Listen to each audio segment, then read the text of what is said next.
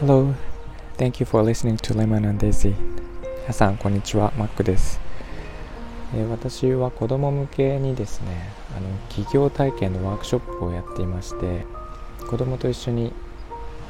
商品を開発して、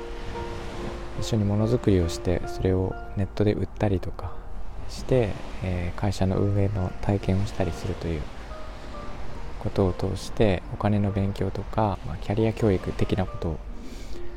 しています。でそこで考えたお金のデザインについてちょっとお話ししたいと思います、えっと、そのワークショップでは人のお困りごとを楽しく解決する商品とかサービスそれから、えー、あとは人がこう楽しんで使えるようなものを作ろうとしていてで、まあ、楽しいということは人がこう喜んで使うのでそれを使うと感謝してくれるっていうえー、こういうものがあってよかったとか、えー、楽しく問題が解決できたとかなんかそういう形で解決できるようにしてるんですけど、えー、とそうなると,、えー、と生まれる価値というのは人が感謝するというところに帰結するんですけどでそのプロジェクトで、えー、だけ使えるお金というのを考えてそのお金を使ってみんなであの企業体験をしようとかっていうお話もありました。実際はあのリアルのお金を使ってやってるんですけど自分たちでお金をちょっとデザインしてそれを通貨としてそのプロジェクト内だけで使えるようなものっていうのも考えたりしたことがありました。でそのデザインをちょっと考えてみたんですけどそこで使うお金というのは、えー、人が感謝する度合いによって額が変わると。つまり、えー、ちょっとありがとうって言われるのとものすごく感謝されるのと、えー、違うんですね。